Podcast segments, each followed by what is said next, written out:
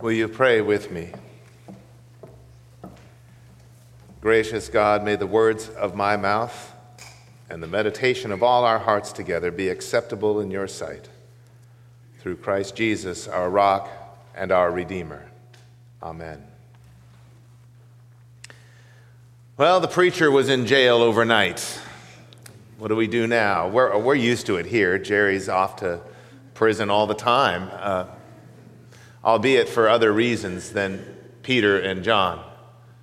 But as we've continued this story, this remarkable story that takes up the third and fourth chapter of Acts, they healed a man who had been laying there. They pronounced the name of Jesus to him, and they told him, Get up and walk, and he was healed by the power of God. It attracted a crowd, and they began to bear witness to the crowd. It was God who did this. And it was God, the same God, who raised Jesus from the dead. And by the power of his name, this man has been healed. So then the authorities came. Many of them were uh, of, the, of the Sadducees sect who don't believe that, that resurrection ever occurs at all. They don't believe in a resurrection from the dead, and they commanded them stop preaching this message here in the temple. And if you don't, as you remember last week, they were warned that they were going to be thrown in jail again. Now, after they were released, as the story uh, continues, as Benita read to us, after they were released, they returned to the collection of believers, some of who had witnessed the Pentecost event, in which the Spirit was poured out on all of God's people, well, on all the apostles.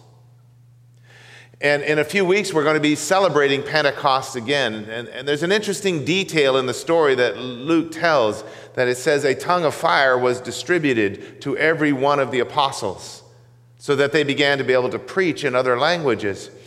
Now, I've been in sanctuary after sanctuary after sanctuary, and when you come to the Pentecost window that depicts the Pentecost event, you see this depiction of these 11 or 12 apostles, and it all looks like their heads are bursting into flames as a tongue of fire is distributed to each of them. What we don't know is that the phrase a tongue of fire was a common phrase used to speak about prophets. That when the Spirit of God had come over somebody, they were given a tongue of fire. And that whole Pentecost story starts to make sense when you think of it that way. There was the sound of a rush like a mighty wind. The place in which they were sitting was shaken, and they began to speak as each one was given a tongue of fire in different languages Parthians, Medes, Elamites, residents of Mesopotamia, proselyte Jews from all over the world had come to the temple, and they began to hear the gospel of Jesus proclaimed in their own language. Now, whether the apostles had suddenly learned a new language or God had unmuddied the ears of those who were listening, you'll have to decide. But they had a tongue of fire and they were preaching with boldness and conviction. And so the apostles began to do signs and wonders and they attracted crowds. 3,000 people on the first day. Another 5,000 people after this healing. All of these people had come to be a part of the Christian community, to witness the mighty deeds being done by the apostles, and to hear the story of the gospel of Jesus Christ. And then this healing took place. And then they threw them in jail. And then they let them out with a very stern warning I'll never do this again. Now, I don't know about you. But my first prayer after being warned like that would be God, protect me. God, help me. God, save me. God, prevent me. Keep me out of jail. Don't let any harm come to me. But the response of the people who heard Peter and John that day was remarkable indeed. They did the most unmethodist of things in our generation. Instead of calling a charge conference or having an ad council meeting to discuss the, the growing threat to the church and arguing well into the night, they got up from the ad council meeting and they came here to the sanctuary. For the whole passage that follows is nothing but a prayer from the people of God. And it's an instruction for all of us on how we ought to pray. Did you catch the overlap between the reading that Benita gave us and the psalm that we read together? For what they began to pray was Psalm 2. They began to say, Holy and sovereign God. It was right that David wrote years ago in the Psalms Why do the nations conspire in vain? And the leaders of the world plot in vain against you. Psalm 2 talks about all of the other rulers, all of the other nation states, all of the people conspiring against Israel. And by the time you get to the end of the second psalm, the psalmist has said, God's sitting in heaven laughing at these kings, these, these puppet leaders, these wannabes. God is laughing in heaven. He will break their power, just like He will break the power of Caesar, just like He will break the power of any tyrant who subjugates His people. God has immense power. God sees the comings and the goings of human beings. The, the second psalm ends with a triumphant shout Happy are those who take their refuge in the Lord. So when the people of God came together to pray about the threats that were around them, the first place they turned was to that page in their hymnal where God laughs at the threats of those who threaten God's people and remind themselves that happy are those who take refuge in the Lord. Are you with me on this? Because the second thing they do is they, they bounce out of the power of the scriptures and they contextualize it. It is just like it was in the old days, in our days. For in our days, Caiaphas and Pilate and all the other rulers in Jerusalem conspired against your son Jesus. And they put him to death and they laid him in a tomb. But you, O oh God, have raised him up in power. Friends, I can't say this strongly enough. When your life is up against it, the first place to turn is into the scriptures to find there not a comforting verse for your particular circumstance, but a reminder of the immense power of God and the sovereignty of God over all things. God is the one who holds power in his right hand. The dunamis about which we're preaching and celebrating belongs to God. Power is God's business. When we call Jesus Lord, it's a statement about power and who has power over the world in which we live and over our own lives. Dunamis, power, ability, strength. It belongs to God, it's in the right hand of God. And we turn to the scriptures to remind us just who's running this show. And even though it may take God a while to work all things out, God is the one who is sovereign. Turn to the scriptures when your life is up against it and find there the example of God's power and then translate it over to the corollary in our day. Interpret it, apply it, see how it's the same in our time. Caesar flexes his muscle and wants to make us afraid. I read something horrific the other day, and then I tried it out, and it was true. The word evangelical, which used to mean one who tells the good news, if you go onto Google right now and you type the word evangelical, in the first three answers you get, will be the word Trump.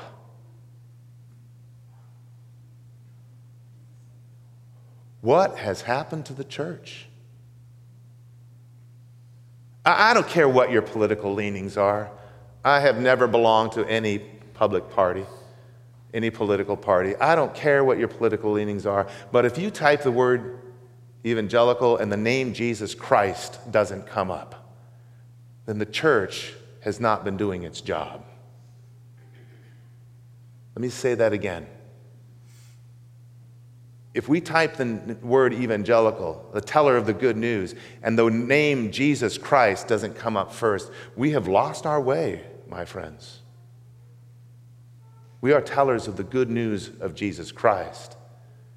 And this is what the prayer meeting that they had after Peter and John told them that they could be going to jail, they, they looked at the scriptures. They reminded themselves that the circumstances in which they find themselves today were not outside the bounds of God's power, but smack dab square right within the bounds of God's power. And then they made their request to God.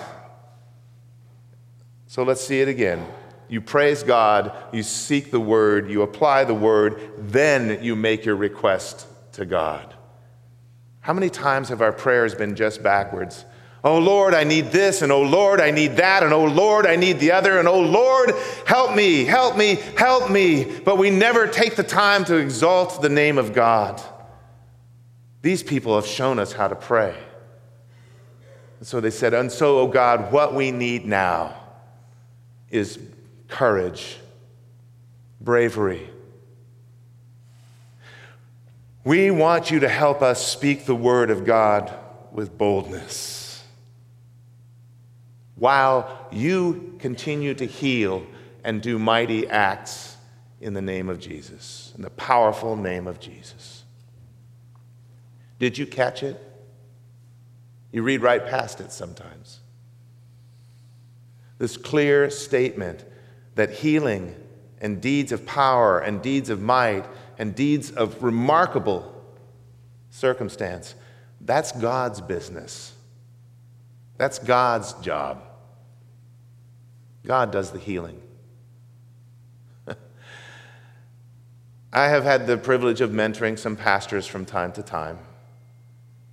And we always come up on the issue of hospital visits and what do you do? Somebody there in the hospital, and they want you to pray for them. And, and, and, believe it or not, after going through seminary and a lot of other things, a lot of pastors struggle. They struggle w- with praying with people in their hospital rooms. Do you know why? Because they're afraid that if they ask God to heal somebody, it won't happen. And so we have a conversation. It's a conversation I can only have because I was there once. I walked into a, a, hospital room and I'm thinking, oh, dear God, what do I say? I'm a brand new pastor. Dear God, what do I say? And then we sat and we talked for three or four or five minutes, and I stayed much longer than I probably should have for somebody who's in the hospital and needs their rest. And I stayed there and hemmed and hawed. And you know what I was trying to do? I was trying to avoid praying. Because as I came out of seminary, I thought that whatever happened next after I prayed was going to be a reflection on me. Are you with me? You've been there too. You make a promise, you, you tell somebody it's going to be okay, you, you, you, you say the Lord's going to take care of it, and then nothing happens, and they come to you and say, What's with, what's with your God? I'm going to tell you what to say if they ever ask you that. What's with your God? I don't know. Maybe you should ask God instead of asking me to be the intermediary. In fact, here, Fred, this is God. God, this is Fred. You guys have a lot of things to talk about. So I'm going to get out of the way and you guys work it out. That's the beginning of faith. We are all caught up in this idea that we have to somehow do powerful things, mighty things, fill sanctuaries, do all kinds of incredible works, do all kinds of healing ministries or justice ministries, that God has gone on vacation in the Mediterranean somewhere and left us to do all the work. But what these people in the fourth chapter of Acts have reminded us is the power of God belongs to God. And God is the one who does these powerful works. Our job, our one job, our solitary job is to declare the works of God to the world. That is, when God's hand moves powerfully, we're the ones who are meant to stand up and say, That was God. All this other stuff, is just stuff, but that was God. The same God who had the power to raise Jesus from the grave. And so they prayed. They prayed. They prayed a prayer of praise to God. They prayed a prayer that included Scripture. They interpreted the Scriptures. And then they humbly asked that God would make them bold to preach the Word of God, to declare His mighty deeds. And then, and then, God answered. The place in which they were stay, staying was shaken. And it said they were all filled with the Holy Spirit. Now, I have to say something. When John Wesley had started the Methodist movement, he would often be asked, What do you mean by scriptural holiness? Because Wesley had said, I want to spread scriptural holiness throughout the land. I want to see the world covered with people living out scriptural holiness. And people said, What did you mean by that? What he meant by that was not the ability to quote chapter and verse from the Bible. What he said was, I want to see the kind of holiness in my church in this generation that I see in the scriptures among the believers in the early church. That would be scriptural holiness. Not holiness that can quote the scriptures, but holiness that lives like the people in the scriptures lived. Did that make sense? Because chapter 4, verse 31 was one of the verses that Wesley most often quoted as an illustration of what he was talking about. They were all filled with the Holy Spirit. See, the way Luke tells the story on Pentecost, it was just the 12 that were filled with the Holy Spirit. It was just the apostles who were doing the signs and the wonders, and everyone else came to sit at their feet and to, and to receive the ministry of the Spirit and, to watch the apostles do their thing and, and to, to receive their teaching. But here in chapter 4, like a ripple spreading out in a pond, it's no longer just the apostles who do the mighty, powerful deeds, it's the whole church. Right now, many of you will have a song in your head not the preacher, not the teacher, but it's me, O Lord. Not standing in the need of prayer, but filled with the awesome power of God's Spirit. Quickened, energized, made powerful. So, what's happening with our church? Why are we a church in our generation? And I'm not talking about FUMCO only. But why are we a church that tends to say, well, Jesus did these things, but that was Jesus, and I can never be like that? When the apostles were given the ability and the, Uh, to, to preach with boldness and to, to bear witness to the fact that, in fact, in their generation, just like with Jesus, they were now witnessing the, the mighty, powerful acts of God. And then the believers after that came to be filled with the power of the Spirit so that they could bear witness to a whole generation of the powerful, mighty acts of God. And down through history, time and again, we see suddenly, for, for reasons no one can explain, the Spirit move with a mighty whoosh. And a whole new generation begins to declare that the way we've been doing it is, is, is, is a caricature of faith. And now we need to be filled with the Spirit. And, and, and, sometimes the preachers are the, the very last ones to get the message when that happens. Because it starts where you're sitting. It starts with a deep desire and a hunger and a thirst to know the Spirit of God. So that they are all filled with the Holy Spirit. And friends, it is possible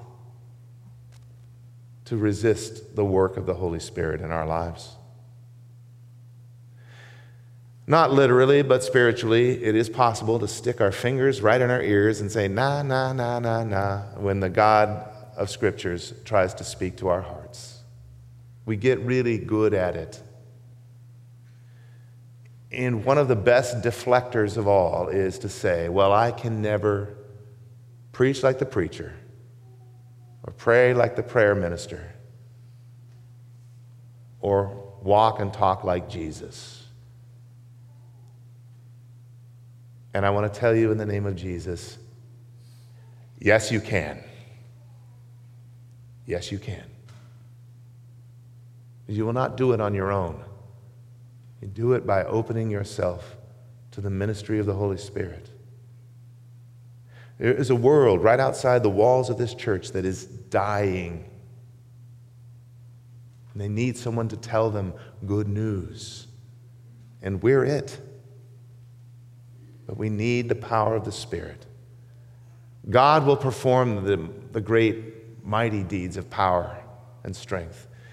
But we need someone to connect what God is doing to the truth of the gospel. We need witnesses, powerful witnesses, people who will tell and declare the mighty acts of God. We need you. The world needs you.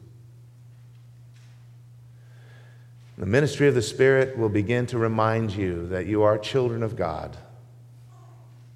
Paul said, For the witness bears, the Holy Spirit bears witness with my spirit to remind me that we are children of God and heirs of the promises of Abraham. He's given us a spirit, and it's interesting, it's been uh, translated a spirit of adoption, but it's, it's, that's a bad word. The Germans have a better word, Kindschaft, uh, but it means childship. For God has given us through the Spirit a, a spirit of childship, reminding us that we are children of God and heirs to the promises of Abraham. And that's the foundation of our boldness in Christ. So I'm going to give you a test to know whether you're a servant of God or a child of God. Are you ready? I call it the banister test. In God's house, a servant will spend all day polishing the banner, hoping to please God by the end of the day.